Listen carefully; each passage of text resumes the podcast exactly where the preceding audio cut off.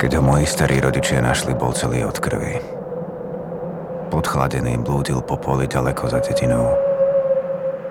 Úplne vysileného ho naložili do ich starého auta. Bol bledý a úplne zmetený. Vôbec netušil, kde je a ako sa tam dostal. Hľadali ho niekoľko dní. Prosto zmizol z domu. Ráno ho nebolo. Nenechal žiaden odkaz. Babka vraj hovorila, že neskoro v noci počula, ako niekto otvára bránu a potom kroky v snehu. Keby tušila, že to môže byť ona, čo má za ľubom, určite by za ním vybala. Človeku sa zamarí, čo ona chce, keď mu to má pomôcť priniesť jeho vlastné dieťa naspäť.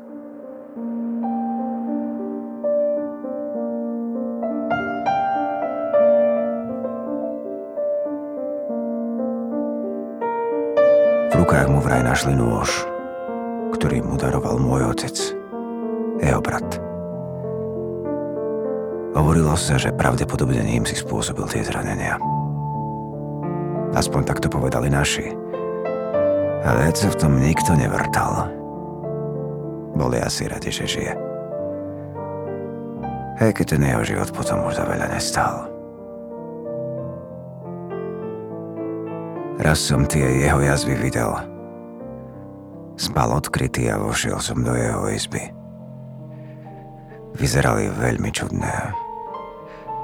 Ako keby si chcel do brucha vyriť nejaký zvláštny znak. Neviem, či si na to pamätám dobre. Bolo to v detstve. Vyzeralo to ako dva spojené bumerangy. Ako by tým chcel niečo povedať navždy zanechať niečo na tele, čo mu aj tak nikto z nás nerozumel. Z diaľky som si ich prehliadol. Vôbec nevyzerali ako jazvy po ranách nožom. Skôr to boli akési popáleniny. Mali štruktúru. Asi to bude zvláštne, čo teraz poviem, ale pripomínali akési písmo alebo nejaké znamenie. Nikdy predtým som nič podobné nevidel. Keď sa bol, štruktúra jaziev sa zmenila. Chcete o tom na teóriu, čo to bolo a kde sa môj striko na tri dny stratil? Veľakrát som o tom premýšľal. Žiaľ, odpovede nám už nedá nikto. Nie sú tu ani starí rodičia, nie je tu už ani striko a počas ich života to bola uzavretá téma. Niečo, o čom sa doma nehovorí za žiadnych okolností. Asi takto nejako vytesnili.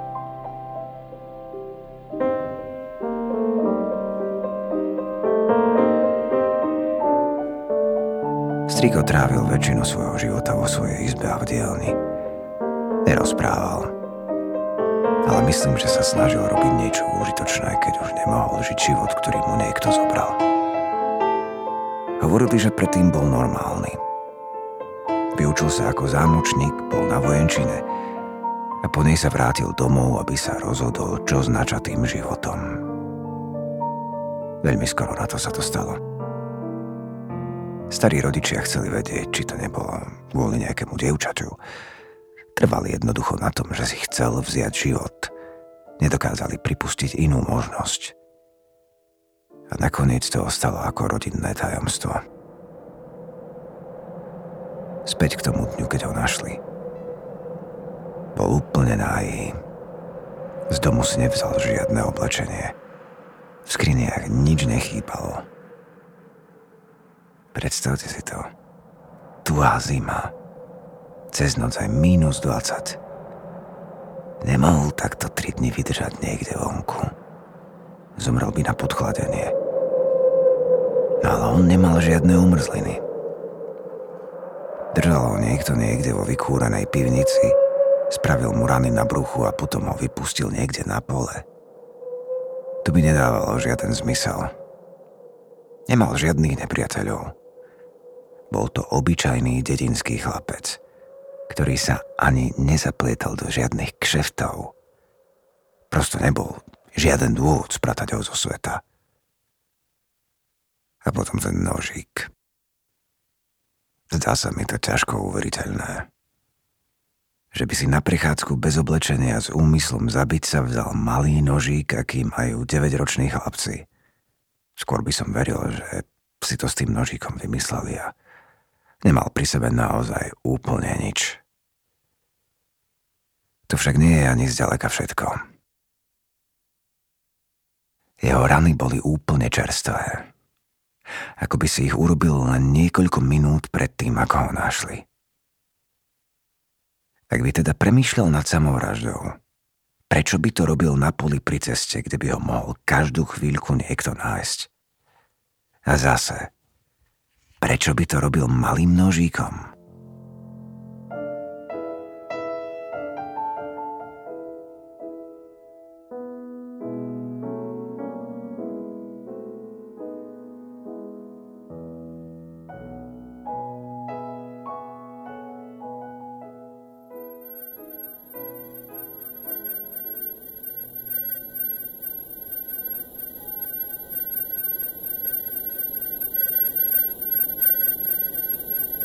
Potom je tu ďalšia vec. Na zemi bolo plno snehu. Posledné tri noci na tom území neznežilo. Overil som si to podľa podrobných záznamov o počasí. V snehu však neboli žiadne stopy. Ako by sa tam len tak zjavil. A úplne náhodou tam, kde ho hľadali. Keby to niekto skúmal viac, mohol by si myslieť, že ho jeho rodičia prosto vyložili z auta na jeho, nechali ho pochodiť niekoľko metrov a potom ho naložili. Znova, nedáva to zmysel. Na ten deň sa u nás milosrdne zabudlo. Polícia to uzavrela ako pokus o samovraždu. Chvíľu sa o tom v dedine rozprávalo a potom všetci prijali vec tak, ako je. Alebo chceli, aby bola. Striko sa z čistá jasna pomiatol a chcel sa zabiť. Našli ho, zachránili. To je celé. Konec príbehu. Zvláštne, že nikto sa o to nezaujímal viac. Spájalo ich spoločné tajomstvo. Dobrá otázka. Nechceli, aby pravda vyšla na povrch. Čo mohlo byť také, že radšej moji starí rodičia prijali verziu o šialenstve svojho syna a pokúse o samovraždu.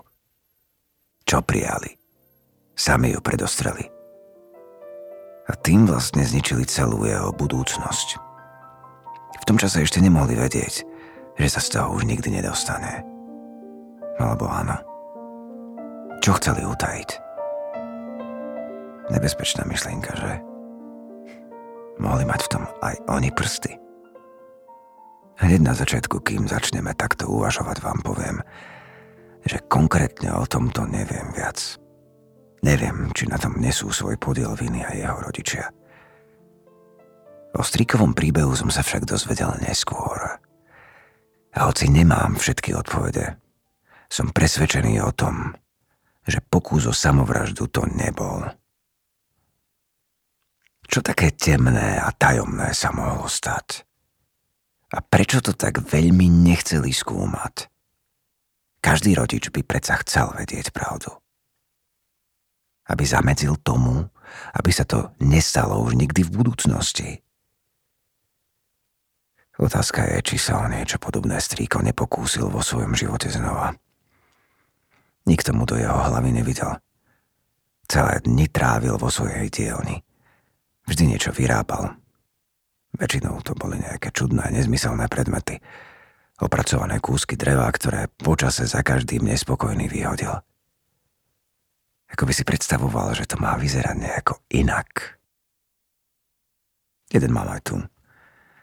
Povedzte mi, čo to podľa vás je. Má to byť loďka alebo drak? Toto tu vyzerá ako oči. Oh, pri troche fantázie. Pravdepodobne to nie je nič. A keby malo byť, tak strýko nám nedal žiadnu indíciu. Takýchto vyrobil stovky za celý život, možno aj tisíce. Všetky potom horeli v kotli. Občas mal pritom záchvaty zúrivosti alebo skôr zlosti. Zúrilosť je silné slovo. Nikdy nebol nebezpečný, nikdy nikomu neublížil, ani sebe. Nikdy nekričal, len poslušne čakal na koniec. Zomrel pred dvomi rokmi. V spánku. Keď sa pominuli starí rodičia, nemal kam ísť. U nás nebolo pre neho miesto a dom sa jeho súrodenci rozhodli predať. Aj tak by sa sám o neho nedokázal postarať, tak ho dali do internačného centra. Občas sme za ním chodievali. Mal rád, keď sme mu priniesli nejaké sladkosti. Sedel a usmieval sa na nás. V ten deň sme išli na prechádzku. Nastala zvláštna chvíľa. Zastal.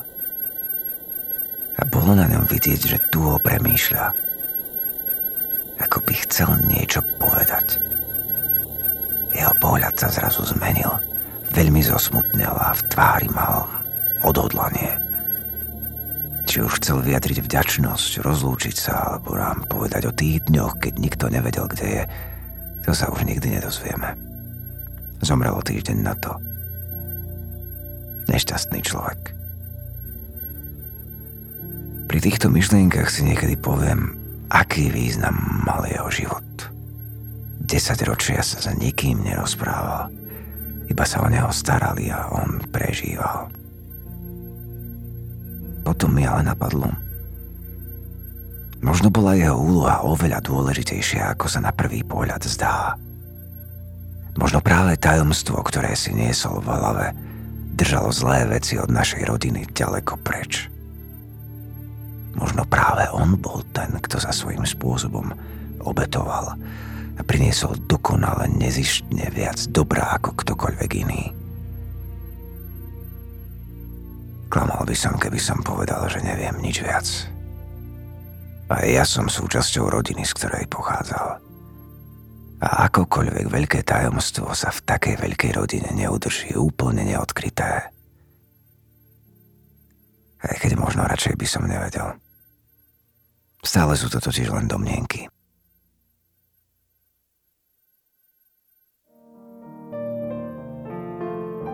Rokoch nás prišla navštíviť vzdialená rodina. V 68. emigrovali do Ameriky a po revolúcii si chceli prísť pozrieť rodnú obec – bola to pekná návšteva. Veľa sme sa smiali, starí rodičia spomínali. Na strýka však neprišla reč ani raz. Preto sa na neho opýtali. A ako odpoveď dostali, že je vo svojej izbe 50-ročný chlap. Veď nech príde, prečo ste ho nezavolali k stolu? Pýtali sa. Vznikla zvada, pretože starí rodičia trvali na tom, aby vo svojej izbe aj ostal. Nezavolali ho ani na to, aby sa prišiel pozdraviť. Celé to bolo čudné. Nakoniec to ostalo pri tichom pochopení a ja som sa znova nemohol nič pýtať. Ostala mi len ďalšia kopa nezodpovedaných otázok. Po pár dňoch som ich viezol na letisko do Budapešti. Starší manželský pár, ona mohla mať 70, on hádam 75. A v tom aute som sa dozvedel niečo viac. Opýtal som sa, či vedia niečo o tom, ako sa strýko stratil. Že doma o tom nechcú veľmi hovoriť a mňa by to veľmi zaujímalo. V spätnom zrkadle som videl, ako sa pozreli na seba. Potom však asi zhodnotili, že keď sa to nedozviem od nich, nedozviem sa to už od nikoho.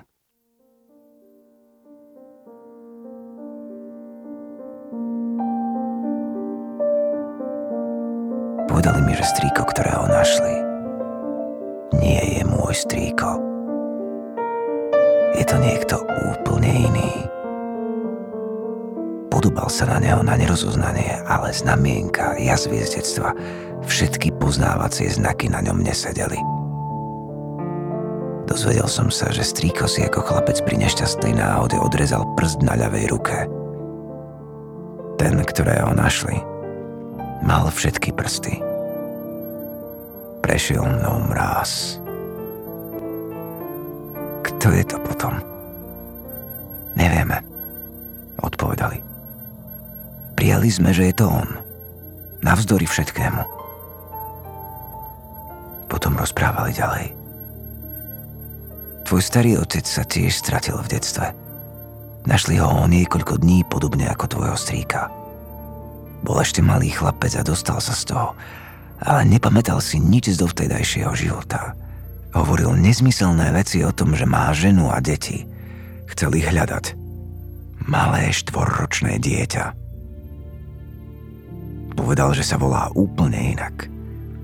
To meno si už nikto nepamätá, zakázali mu ho hovoriť. Bol veľmi malý a pravdepodobne na to celé zabudol, ale stalo sa to. Presne tak ako strýkovi. Prababička lamentovala, keď sa stratil, povolala celú dedinu, aby ho hľadali. A potom sa chlapec objavil len tak v záhrade, ako keby nikdy nezmysel. Pritom chvíľu predtým presne na tom istom mieste ho hľadali. Na chrbte mal malú ranku, podobnú ako strýko, ale oveľa menšiu. Neskôr sa zahojila neostala mu ani jazva. Kde boli celý ten čas? Strýko a dedo. Nikto nevie. Ale je možné, že naozaj prišli z iného sveta. Možno naozaj boli niekto iný a v našom svete len dostali druhú šancu. Akú druhú šancu? Pre aký dôvod? Možno to bola len náhoda. Také sa občas stávajú, len o nich nevieme pretože o tom nikto nechce hovoriť. Nikto si nechce priznať, že jeho dieťa, jeho partner, jeho blízky je niekto úplne iný. Kto teda bol môj strýko? Nevieme ani to. Možno nebol ani z podobného sveta tomu nášmu. Bolo vidieť, že mnohým veciam absolútne nerozumie ako by ich videl po prvý krát. Bol nekonečne prekvapený z úplne banálnych vecí, ako je to, že musí jesť a piť. Všetko sa učil na novo. Ako to v našom svete chodí. Môj strýko sa často pozeral na nebo. Bolo vidieť, že sa snaží použiť svoje telo na to, aby dokázal sformulovať to, odkiaľ prišiel, kým je a možno iba vyjadriť vďačnosť za to, že v tejto jeho beznádejnej situácii je tu s nami. Možno vedel, že to s ním mohlo skončiť oveľa horšie. Kto vie? Jeho telo je mŕtve a jeho duch je tu možno stále s nami a hľadá cestu domov. A miesto, odkiaľ prišiel. Dúfam, že to nie je tak. Dúfam, že po smrti našiel cestu a znova nezablúdil. Chcel by som tomu veriť.